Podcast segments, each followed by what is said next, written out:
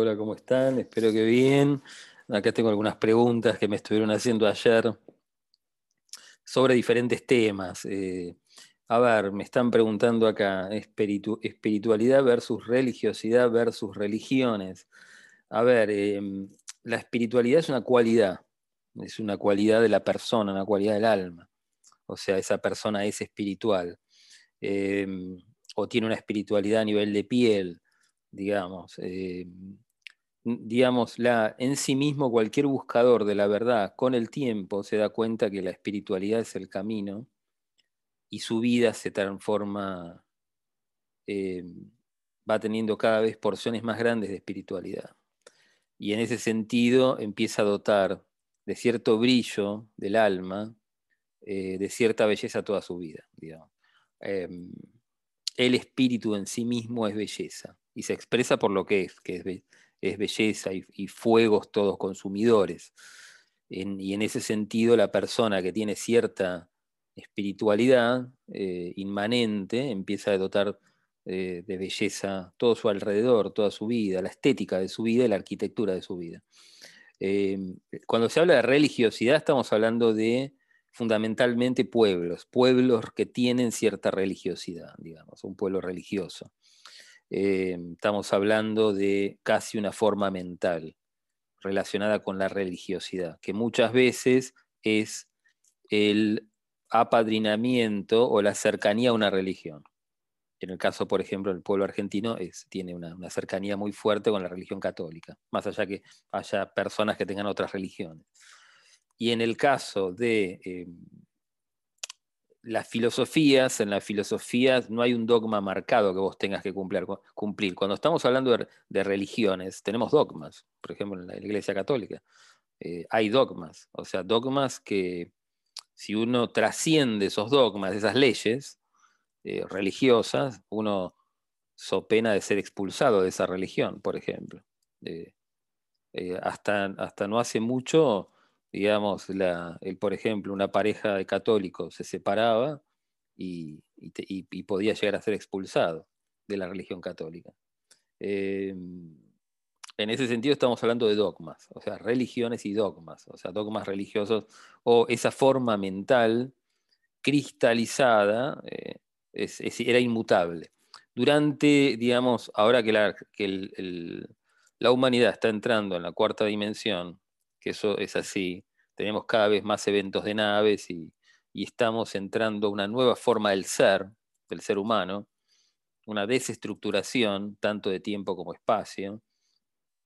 Eh, vamos a ver caer todas las religiones. Eh, las religiones van a ser reemplazadas por lo que es, por la verdad. Eh, hay, hay, religiones que podrán seguir en el tiempo, no es que las religiones en sí van a ser abatidas, sino que las personas van a ir hacia una espiritualidad cada vez mayor, pero lejos de dogmas. Eh, se va a respetar las ideas y la espiritualidad de cada persona, pero eventualmente con el paso del tiempo todas estas formas religiosas van a ser reemplazadas por lo que es, por la verdad, digamos, eh, por la verdad y la luz, que es belleza. Eh, en ese sentido de espiritualidad versus religiosidad versus religiones o filosofías también. El taoísmo, por ejemplo, es una filosofía, no es una religión, no hay un dogma. Lo que es es un conjunto de, eh, casi un arquetipo, un conjunto de señales, de signos hacia el despertar de la conciencia, lo que los taoístas llamaban el varón celeste. O sea, son signos que ayudan al, al buscador de la verdad a través de de la meditación, de, ciertos, de, ciertos, eh, de ciertas prácticas, convertirse en un varón celeste, en el caso del taoísmo. Eh, después, a ver qué me están preguntando acá. Eh, ¿Por qué nombrás al Antacarana? ¿Qué es el Antacarana? Bueno, vos, el, el Sutratma versus Antacarana, o qué son ambas cosas.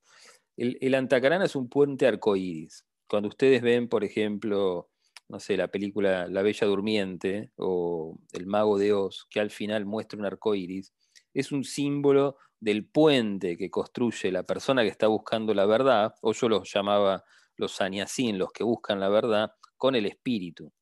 En sí mismo, no es que nosotros no estemos conectados con el espíritu. Nosotros somos una trilogía de conciencia.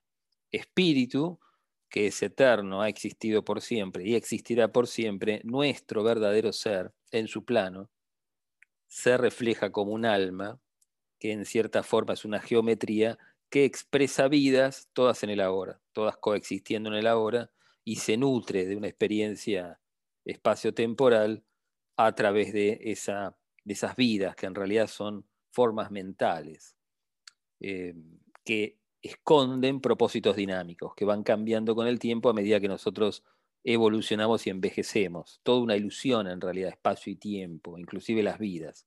Por eso morimos y seguimos existiendo. Si fuera una cosa tan real la vida, moriríamos y terminaría ahí todo.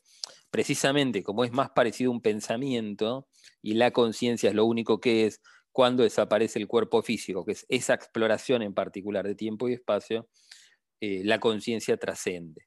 el alma despierta en su plano y ve a la vida física como una forma de ensoñación, pero se lleva esa experiencia en sí mismo para soñar de nuevo otra vida, más allá de que todas coexistan en el, ahora eterno. Bueno, ahora contando esto, que lo cuento en muchos programas, la relación entre espíritu, alma y cuerpo físico y ego, cuando el alma llega un momento que tiene cierto desarrollo espiritual, em, encarna y eh, empieza una búsqueda espiritual cada vez más sincera en ese sentido controla la vida física y aparecen dos grandes dualidades.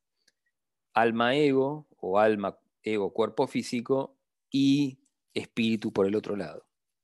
Hasta que el alma termina de agotar todos los deseos y los últimos deseos son espirituales o muy espirituales, como el convertirse en un Buda, y eventualmente el espíritu se hace cargo de esa vida física. El alma se evapora de deseos. El alma, el alma en sí mismo es un cuerpo de deseos.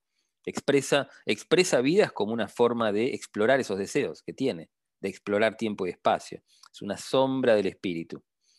Em, de todo este conjunto ordenado de yoes o egos que somos, lo único real es el espíritu.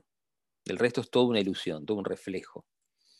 El antakarana es un puente que se construye con materia mental entre nuestra mente superior y el espíritu.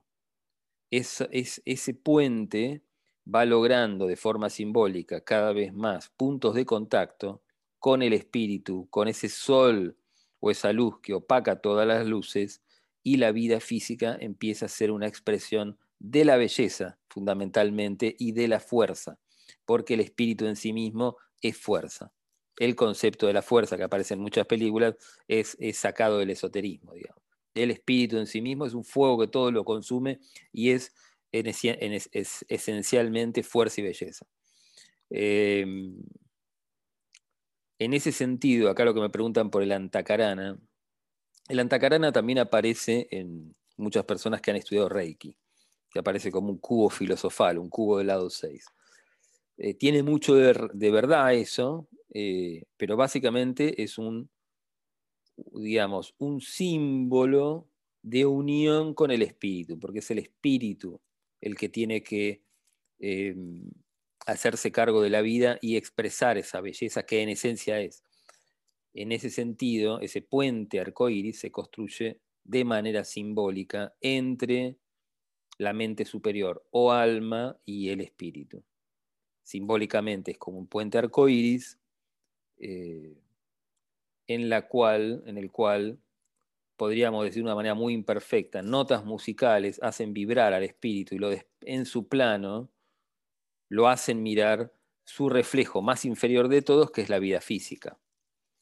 Para eso existen meditaciones, meditaciones mántricas, eh, todo un proceso relacionado con, la meditación, digamos. Em, y acá me están preguntando, bueno, el sutratma, ¿qué es el sutratma? El sutratma es una, digamos, toda esta articulación de yoes, alma, espíritu, cuerpo físico y ego, están articulados, más allá que son reflejos inferiores a través de las dimensiones, a través de los planos, están articulados a través de hilos etéricos.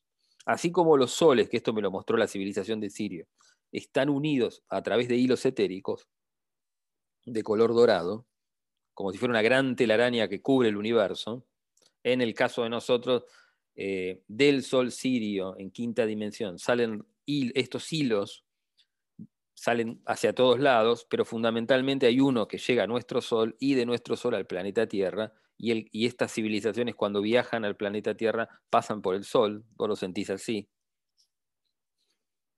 Eh, de esta misma manera, de una manera escalar o fractal, el ser humano representa lo mismo.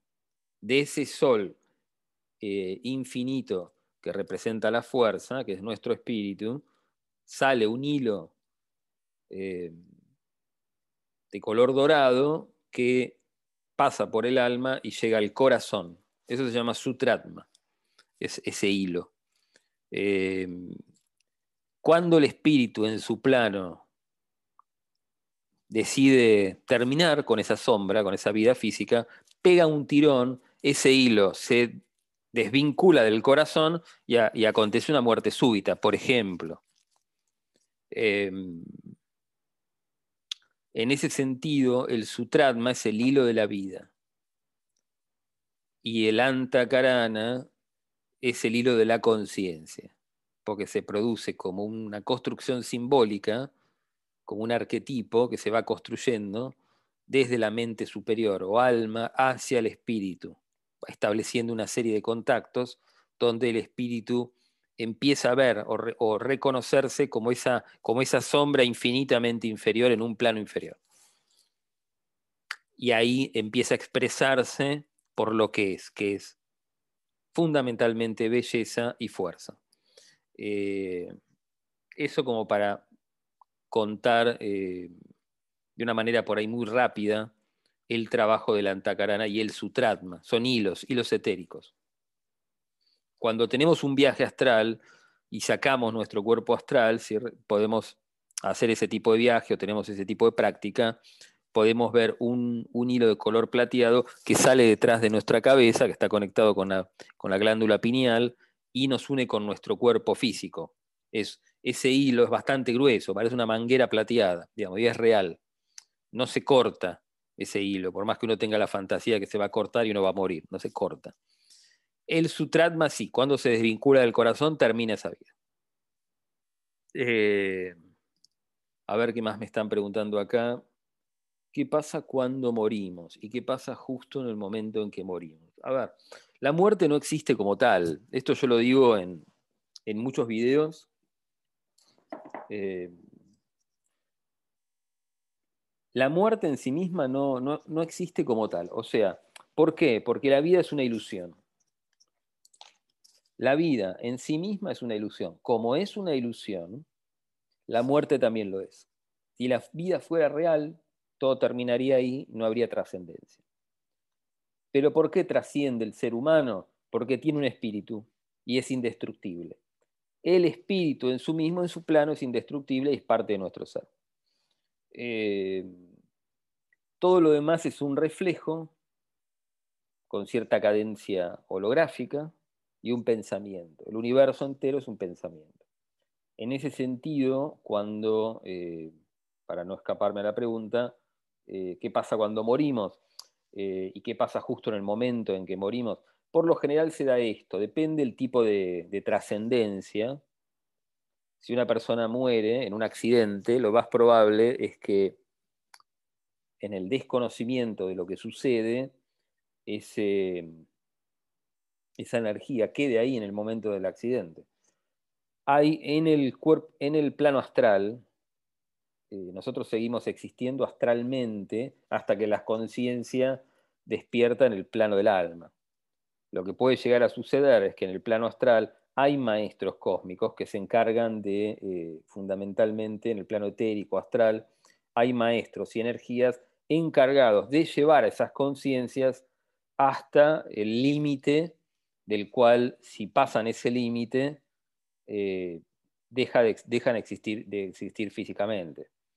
Eh, muchas veces cuando hay accidentes o muertes trágicas, esa energía etérica, ese cuerpo etérico astral, no sabe bien qué es lo que le pasó y queda en ese lugar, queda, queda merodeando ese lugar. Pero hay maestros que están encargados, algunos los llaman eh, enfermeros cósmicos, eh, médicos cósmicos, que son reales, eso es real.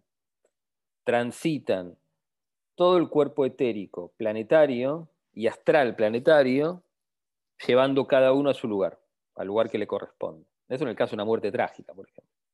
Eh, acá, ¿por qué lo nombro? Porque me dice, bueno, ¿qué pasa justo en el momento en que morí? si, la, si la persona muere sabiendo que estaba terminando ese ciclo de vida, eh, es muy probable que vea un túnel. Un túnel es uno de estos hilos etéricos, se viaja por ese hilo etérico, más allá que la conciencia lo perciba como un túnel, un túnel enorme. Pero no siempre se ve ese túnel enorme. Por ejemplo, yo le hice hace muy poquito una, una entrevista a, una persona que tuvo un SM, una experiencia cercana a la muerte, que es muy conocido en España, eh, y él cuenta que no vio ningún túnel. Él estaba como en un pie en este lado y en el otro. Y veía seres y hasta el último momento, antes de, cruzar el umbral, eh, le pidió a uno de los seres a ver si podía regresar y se le permitió regresar para cumplir una misión en la Tierra. Eh, pero no vio ningún túnel, por ejemplo. O sea que no siempre se ve el túnel.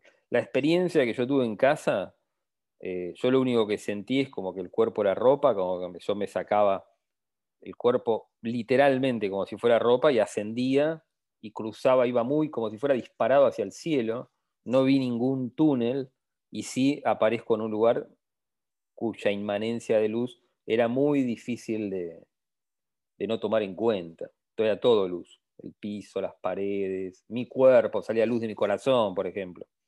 Eh, cualquier cosa que pensaba en ese lugar se materializaba al instante.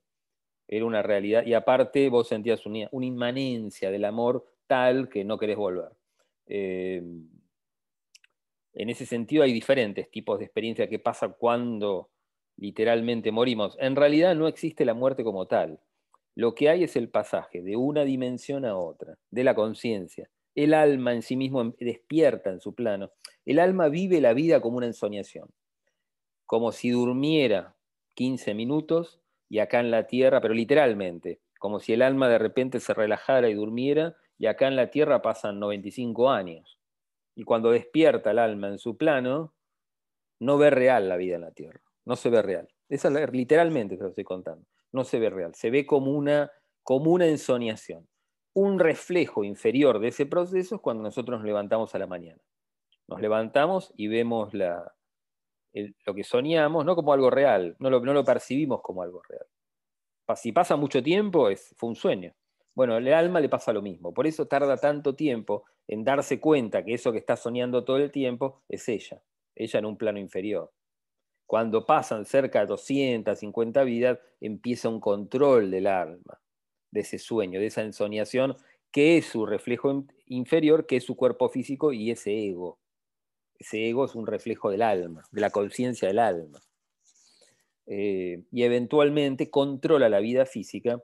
Cuando nosotros, por ejemplo, nos, nos pasan cosas malas, muchas veces es porque el alma pone límites, quiere controlar esa vida física, no puede porque carece de esa fuerza magnética, simbólica, de reflejo, quiere controlar esa vida, esa vida física y no puede y entonces le pone límites y empiezan a pasar cosas malas.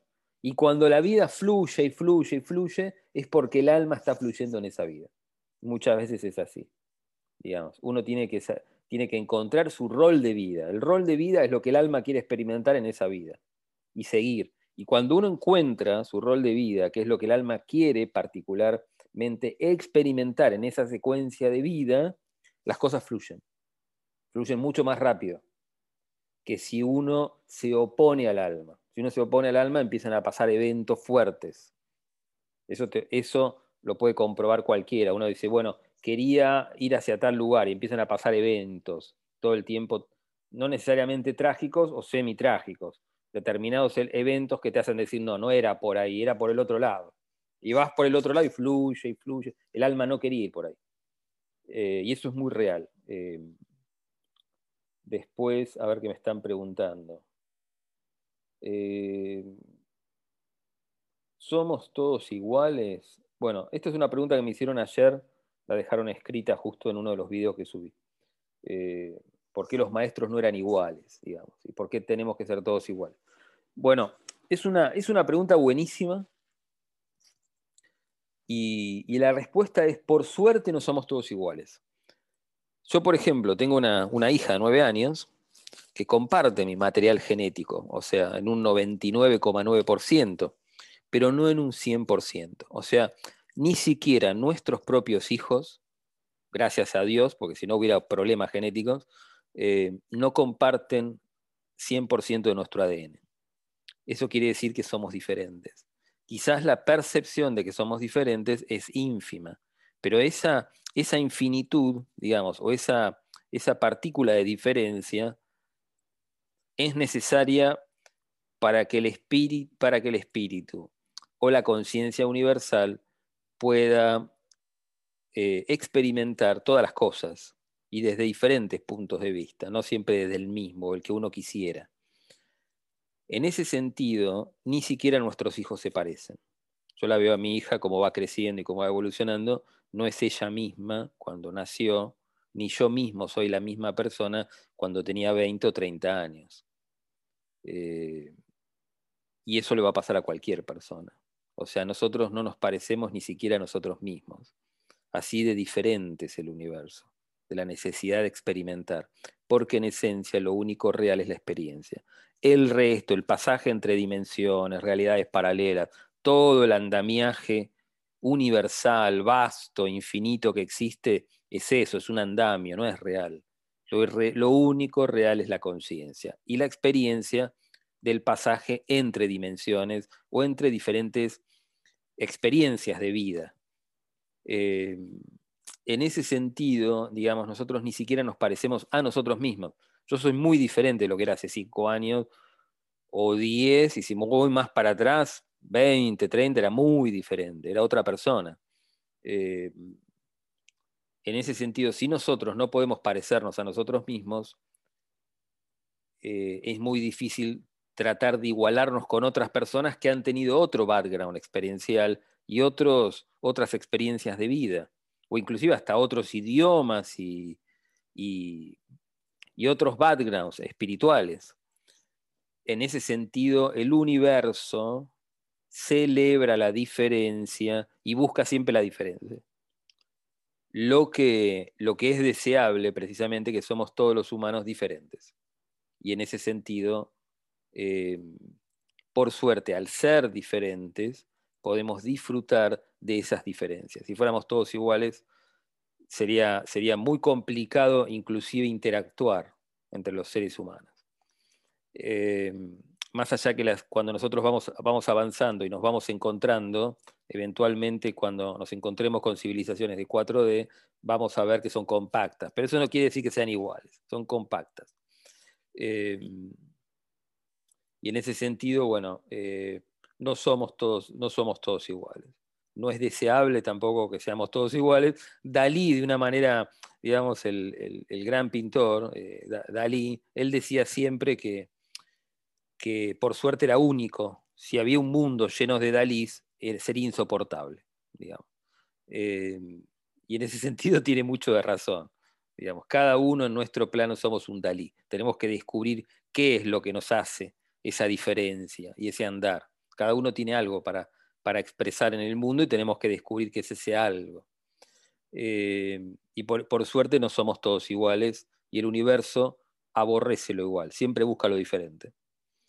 Eh, después, ¿qué más? A ver, me estaban, me estaban preguntando también por qué los, los maestros son especiales o son diferentes o por qué tienen que ser diferentes. A ver, por suerte hay maestros que podríamos llamar ascendidos, o seres especiales, que se han liberado de la materia. Eso es así y existe es así.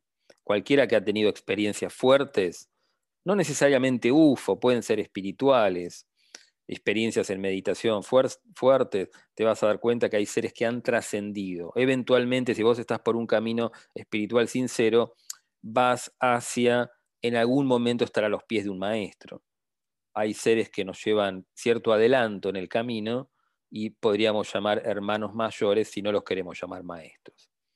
Por suerte es así. Si, yo, si nosotros no tuviéramos un hermano mayor que nos fuera guiando en el camino, como si vamos a la universidad y nos hicimos amigos de alguien que, no sé, estamos cursando tercer año y nos hicimos amigos de alguien que está en cuarto y nos pasa las carpetas, sería muy difícil la evolución también. Si fuera un camino tan, tan árido que no habría alguien adelante en el sendero. Por suerte los hay, por suerte. Y en ese sentido es una celebración que lo haya. Em, y después a ver qué me están preguntando acá. Eh, bueno, los maestros, acá me, siguen preguntando sobre los maestros. Yo tuve contacto con estos seres de Sirio, parte de esta civilización es lumínica, habita el sol sirio, son azulados, holográficos, viven para la ópera cósmica, son otro tipo de sociedad. Y con Sofía, que es un ser de luz, que ahí sí me sentí muy vinculado con ella. Es casi un matrimonio místico, en el caso de la relación con Sofía en particular, digamos. Eh, hay otros maestros, los que han estado enfrente de, de, maestros como puede llegar a ser eh, Jesús o el Cristo, tienen otro tipo de relación y otro tipo de vínculo energético. En el caso mío, que yo cuento, fue con Sofía, a los 15 años, que es un poco la representación de la sabiduría de carne. Es tal cual así. Todas las princesas de cuento de hadas de, de nuestra cultura, la Cenicienta, eh, la Bella Durmiente, el Hada Azul de Pinocchio, donde cómo, cómo desciende el Hada Azul, de la estrella más brillante del cielo que es azul, que es Siria, tiene color azul el Hada Azul. ¿Y qué es lo que le transmite a Pinocchio, a Pinocho? Y le transmite precisamente, lo, lo ayuda fundamentalmente en el discernimiento entre el bien y el mal, para que él pueda convertirse en un niño de verdad, porque no lo era. La vida física no es real, más allá que nosotros la veamos como súper real, no es real. Y hasta que uno no descubra eso en un samadhi, donde está todo al revés, donde uno ve fundamentalmente el viaje a Sirio, es un viaje hacia la especularidad del universo. Uno en la quinta dimensión está todo al revés que nuestra tercera dimensión. Yo se los cuento de primera mano, no es que lo estoy inventando, o fue un sueño, un viaje astral, un, un viaje físico de la conciencia y me mostraron tal cual lo que les estoy contando. O sea, la quinta dimensión es especular a la tercera dimensión, está todo al revés. Y es por eso en Pinocchio, que es un viaje iniciático hacia la iluminación, es más que el camino del héroe, eh, lo que se percibe es que Pinocchio tiene que aprender a ver todo, todo al revés para salir de este paradigma. Eh, o sea, los maestros existen, sí, existen. Mi vínculo fue con Sofía, pero hay otros maestros. Por lo general, cuando uno está en un camino espiritual sincero y más allá de que uno viva la, vida como una meditación, que eventualmente sucede eso, como decía Hoyo, uno eventualmente, toda tu vida, si vos llevas mucho tiempo meditando, se vuelve meditativa. Pero para aquel que nunca practicó la meditación, es importante aprender a meditar. Eh, para descubrir que la vida es una meditación. Y a las personas que les cueste meditar, bueno, pueden empezar contemplando flores o algún objeto cerámico que les guste y empezar de esa manera muy de a poco a empezar a que la conciencia se relaje y estar viendo pasar los pensamientos y entrar en una cadencia meditativa. Eh, después que me están preguntando acá, eh, diferencia entre estigmas, éxtasis marianos, crísticos, samadhi, nirvana. Bueno, hay una persona acá que me pregunta la diferencia entre estos, estos éxtasis, digamos, para resumirlo de esta manera. A ver, los, los estigmas es un fenómeno, creo que en la India hubo también estigmatizados, eh, hindúes, de la religión hindú, pero es un fenómeno fundamentalmente espiritual, muy espiritual, pero cristiano, eh, que, abarca la cristianidad, digamos. En realidad son familias muy cristianas, la que eventualmente tienen dentro de esa familia hay una persona que recibe un estigma. No son tantos los estigmatizados. Actualmente vive Giorgio Bon Giovanni, que es el más conocido, que fue discípulo de, del contactado UFO eh, Eugenio Siragusa. Eh, es uno de los estigmatizados que todavía vive. eh, debe tener unos 60, 55 años, 57 años, por ahí. Em, durante el siglo XX, el gran estigmatizado eh, famoso fue Padre Pío.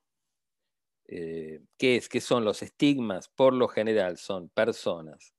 Hay mujeres que han sido estigmatizadas, si no me equivoco, Santa Teresa Catalina de Siena, si no me equivoco, tenía los estigmas.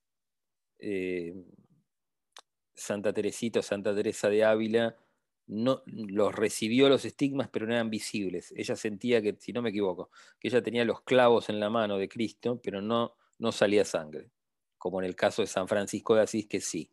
San Francisco de Asís fue, hasta donde lo puedo entender, el primer estigmatizado de la historia. Eh, por lo general son personas cristianas, muy cristianas, muy católicas, em, que de jóvenes, muy jovencitos, ante la contemplación de la imagen de Cristo y queriendo de alguna manera vivir el sufrimiento, la pasión de Cristo, lo que se llama la pasión, el sufrimiento de Cristo, reciben del propio Cristo rayos, o de la Virgen, como en el caso de Giorgio Bon Giovanni, que impactan en sus manos y en sus pies y empiezan a sangrar. Y esa es la, gran diferencia entre alguien que se hace un corte en la mano para hacerse el estigmatizado y un estigmatizado real, es que la sangre no coagula.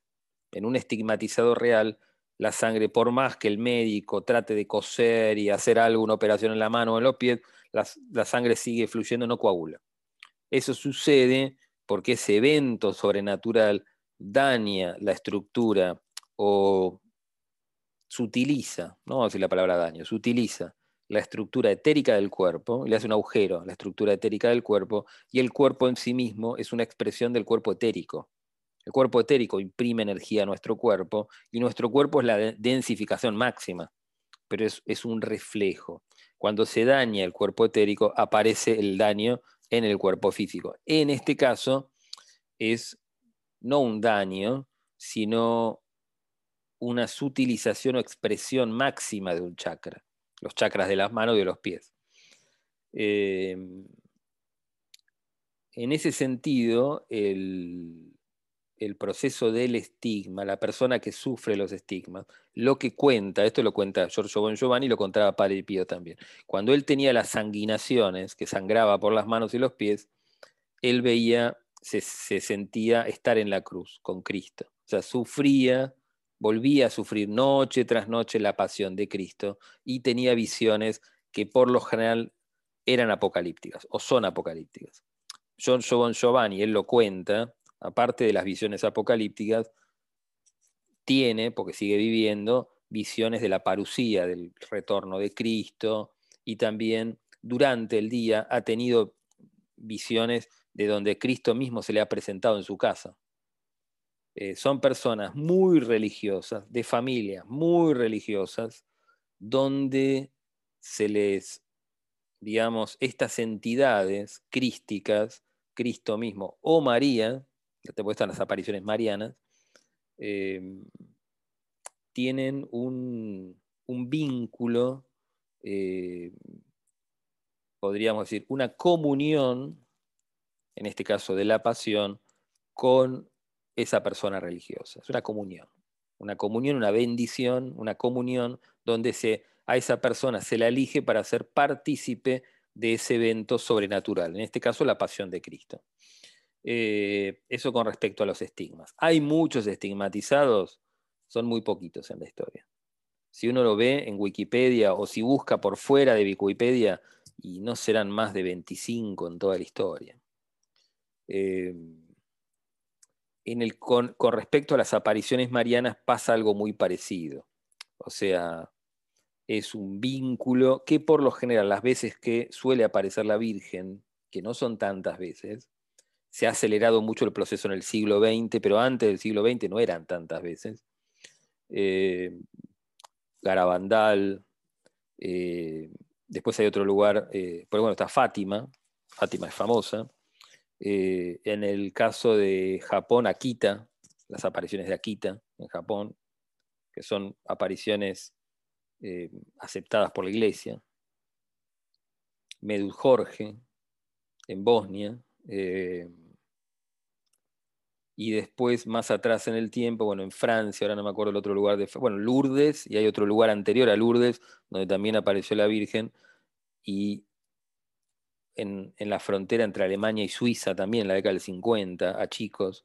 Todas estas apariciones que son de alguna forma un vínculo especial de estos seres divinos de dimensiones altísimas, descienden porque se sienten conmovidos fundamentalmente, quieren dar un mensaje y se sienten conmovidos por la pureza de esos seres.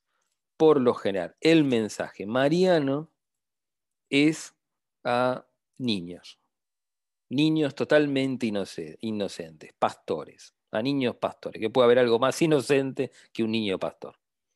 Em, en ese sentido, las apariciones marianas tienen ese léxico. Son apariciones de seres de dimensiones altísimas. Siragusa, lo que comenta él es que en el caso del Cristo mismo o María descendían de la séptima, octava dimensión, donde existen solamente dioses del cosmos. O sea, seres que se han liberado de muchos velos y se, se expresan por lo que son, fuerzas cósmicas.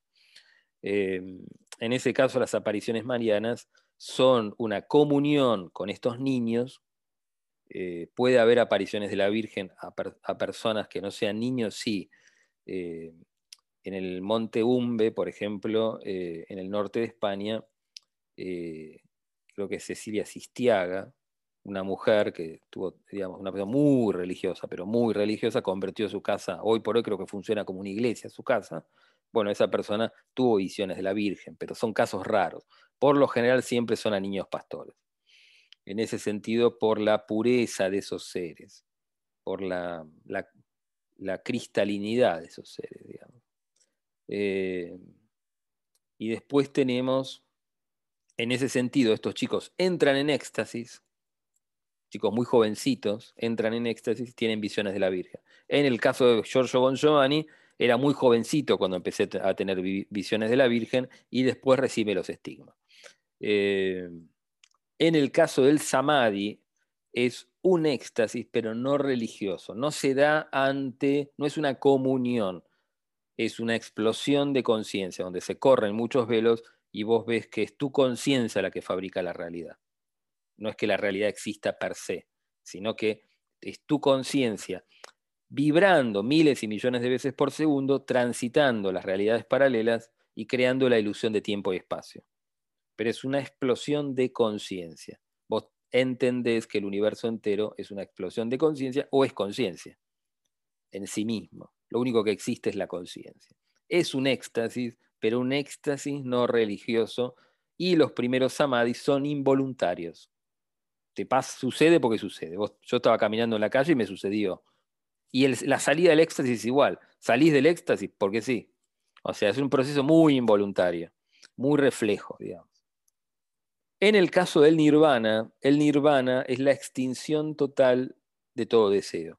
Desaparece el ego, en el samadhi también, pero vos cuando salís del proceso samadhi volvés a tener un ego muy cambiado, cambiás, no ves la realidad de la misma manera, pero seguís teniendo una vida física. En el caso del nirvana se extingue totalmente los deseos, no hay más deseo. Ahí lo que podríamos decir es que estamos ante la, un proceso de iluminación. No hay más, no hay más ego, no hay más para siempre. Desaparece el alma en sí mismo, en su plano, desaparece el ego también. Y si hay vida física o queda algo de vida física, es el espíritu el que se hace cargo de esa vida física y se expresa como un avatar se expresa como una fuerza cósmica, que es lo que es, que por lo general se expresa de una manera muy bella, porque el espíritu en sí mismo es belleza y fuerza. Eh, esas son las diferencias. Nirvana es una iluminación donde no hay más ego, desaparece el ego, desaparece el cuerpo de deseos que es el alma. En el samadhi es una explosión de conciencia, producto del corrimiento de muchos velos los éxtasis de tipo mariano o cristiano son comuniones, comuniones con esos seres.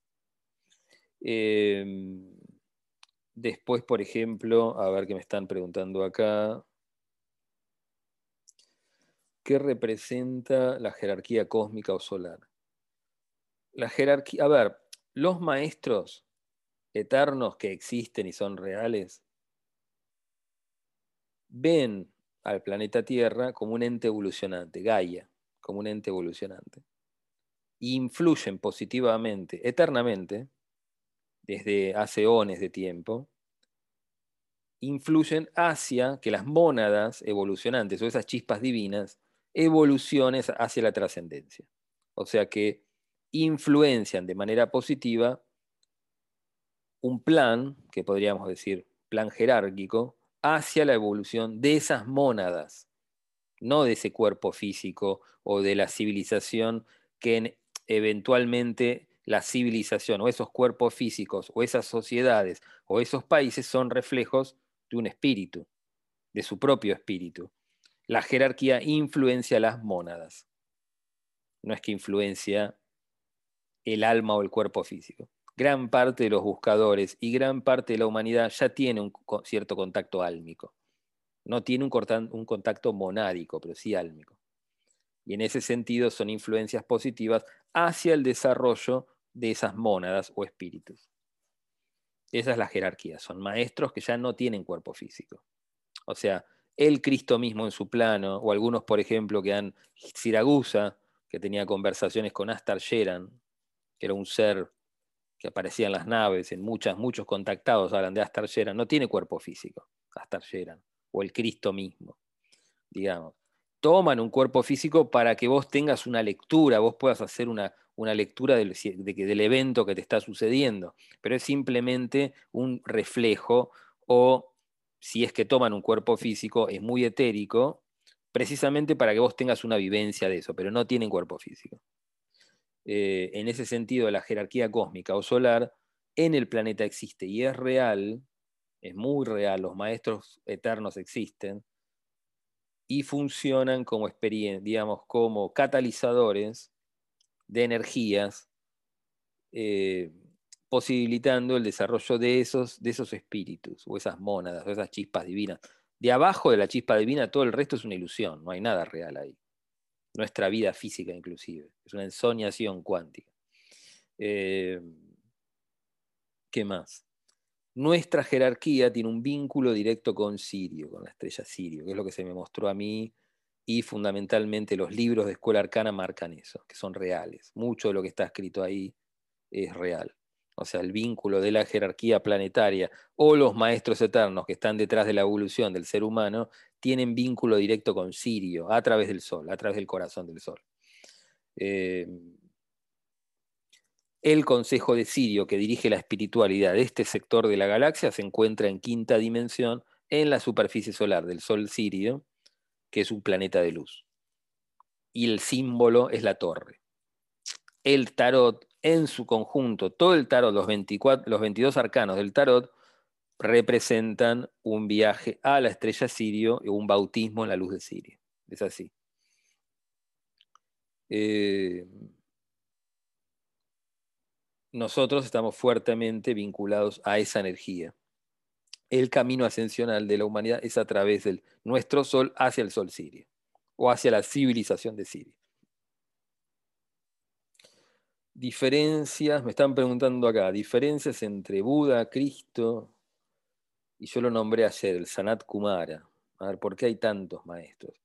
Por suerte tenemos maestros. Si no sería arduo, más arduo el camino espiritual. No tendrías quien te guíe. Necesitamos tener maestros, digamos. Em, es muy raro que tomen cuerpo físico.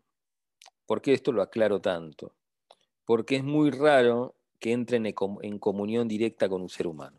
O sea, hay cientos de casos de personas que, han tenido encuentros o visiones crísticas, puede ser visiones, sueños con Cristo, personas muy religiosas. Eh, pero no es algo tan común como aparece en la web. En la web está lleno de casos de encuentros crísticos o marianos. Inclusive en Latinoamérica debe haber dos, alrededor de 200 personas que dicen estar en, comunión directa todos los días con, con la Virgen María pero realmente es difícil ese tipo de, de comuniones, digamos. No es algo tan fácil eh, entrar, en, entrar en sintonía con estos seres. Fíjense que los casos reales de realmente apariciones de la Virgen son hacia pastores, hacia niños pastores, digamos. Eh, y en el caso del Cristo mismo, a personas muy, muy religiosas. Eh, ¿Cuál es la diferencia? A ver, todos son maestros. Buda en sí mismo es un maestro. Existió, eh, se dice esotéricamente que Buda, digamos, posterga su trascendencia hasta que el último ser humano entre en el sendero. O sea, que entre en un camino espiritual sincero. Eh, son seres que existen y son, y son parte del acervo espiritual humano, podríamos llamarlo de esa manera. Eh, el Sanat Kumara, comúnmente, es, es, un, es un nombre hindú que aparece en la literatura hindú, el Sanat Kumara. Comúnmente se lo llama el anciano de los días, y es por ahí la, máxima, o la máxima, digamos, realidad espiritual dentro del planeta Tierra. Eh, solo muy pocos maestros tienen acceso al Sanat Kumara. Muy pocos maestros. No es algo tan, tan común como se cree. Digamos. Hoy por hoy hay mucha gente que canaliza el Sanat Kumara, hay libros escritos sobre el Sanat Kumara y no es una cosa tan, tan fácil de, llegar a tener contacto con él. Digamos. Eh, existen y son, y son parte del acervo cultural eh, civilizador, las diferentes cambios en la civilización humana son producto del logo solar. El sol en sí mismo es una fuerza psíquica que imprime cambios cada cierta cantidad de décadas. Y esos cambios lo, son materializados en parte por, la jerarquía planetaria, que son fuerzas que se expresan a través de contactos, con esas, digamos, esas fuerzas entran en contacto con el logo solar y derraman esa energía en el planeta Tierra. No hay nada que esté fuera del plan, inclusive la evolución del hombre o cosas como pueden ser cambios culturales que nosotros creemos que son aleatorios, cuando en realidad son parte del plan, el plan de evolución de esas mónadas, de esos espíritus. Eh, después, ¿qué más?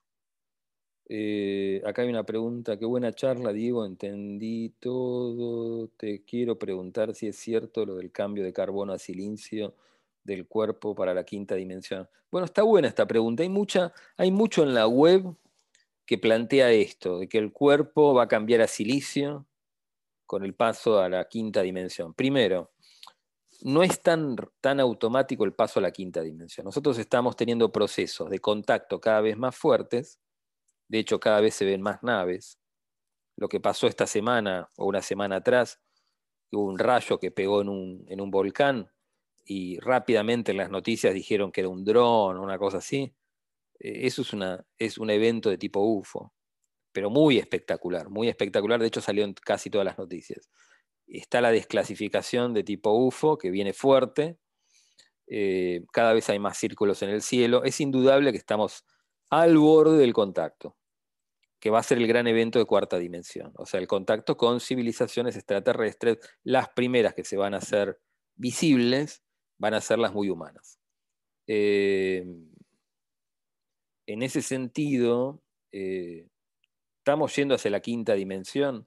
Sí, las mónadas o los espíritus van evolucionando hacia dimensiones cada vez más altas, la conciencia va evolucionando, pero es un proceso tan automático. En la quinta dimensión existen solamente seres de luz, que es lo que se me mostró a mí.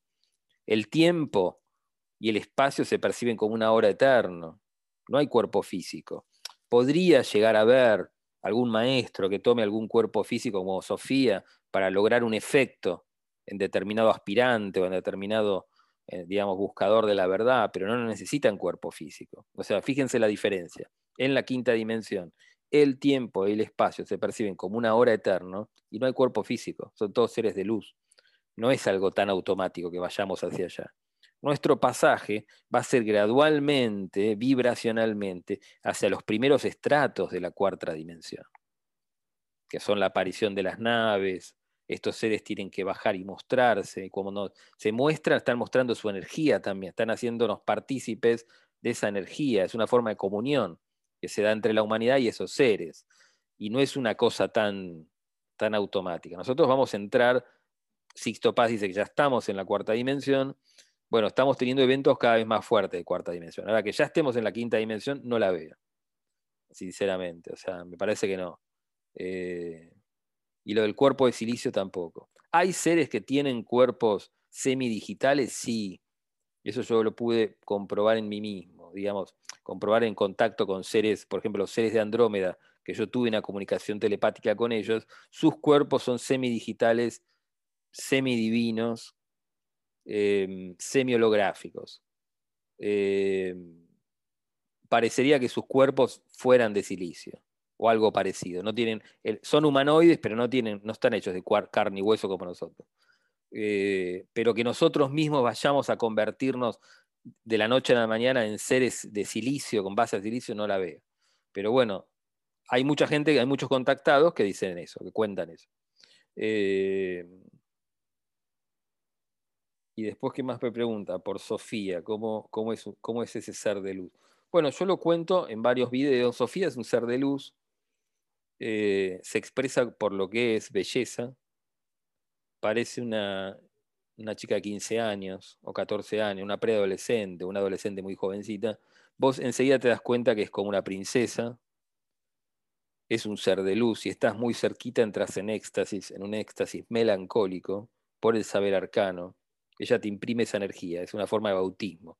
Vos después a partir de ahí vas a buscar la sabiduría de todas las maneras. Eh, no es un egregor para gente que hace Reiki, no es un egregor, sino que tiene que ver con una, una energía muy particular que te hace, te hace, buscar de forma arcana el saber.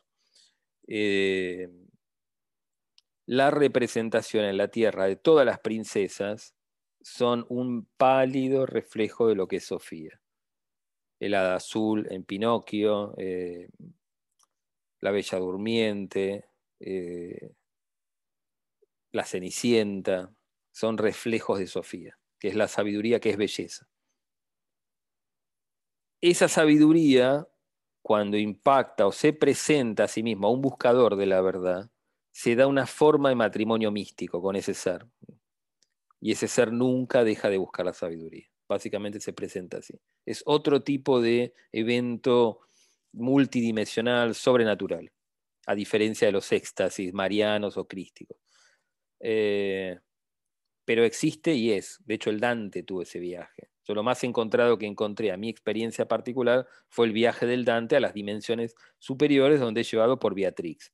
El, al Dante, digamos, el Dante a la sabiduría le da el nombre de Beatrix y de la mano lo lleva por todas las dimensiones hasta el último cielo o el último canto, que es el número 33, donde se ve una contemplación final de la Virgen María. En algunos cuadros florentinos es la propia sabiduría la que aparece en el anfiteatro de la sabiduría con forma de rosa, es como un capullo de rosa, eh, donde se observa la imagen final que son tres núcleos. Padre, Hijo y Espíritu Santo, expresados en tres círculos entrelazados por, por líneas. De ahí viene la bandera de la paz. O sea, Roderick, que fue un esoterista del siglo XX, crea la bandera de la paz de ese símbolo, ese canto, el canto número 33. Eh, y después, ¿qué más me están preguntando? Eh, ¿Uno puede comunicarse con Jesús o María? Buena pregunta. A ver, Em, hay mucha gente que siente eh, que tiene, tiene cierta comunicación con Jesús o con María. Yo no digo que no pueda suceder en personas muy religiosas, que puedan tener visiones o hasta sueños con Jesús o María. O María. Em, hay personas muy especiales que por su carácter religioso lo puedan tener. No es una cosa tan común yo no lo siento. A mí, por lo general, me hace ruido cuando alguien me cuenta que todos los días está con los maestros. No es una cosa tan fácil de estar con los maestros. Por la vibración propia del cuerpo, el cuerpo no lo resiste. Si uno no tiene ese estado espiritual donde el cuerpo lo resista, uno termina, los átomos propios del cuerpo terminan disgregándose y toda la evolución se atrasa un neón. No es tan fácil entrar en comunión con seres que se expresan como potencias cósmicas más allá de que uno pueda llegar a tener una comunicación telepática o verlo, o ver, ver un ser, pero como un reflejo, como una, como una ensoñación, no un encuentro físico con esos seres, no es tan fácil.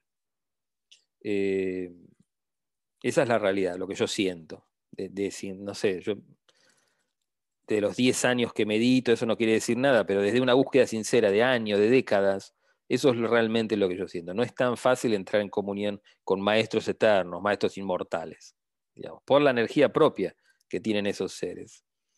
Eh, pero no importa eso, uno tiene que entrar en comunión con su mónada, más que con el maestro, digamos.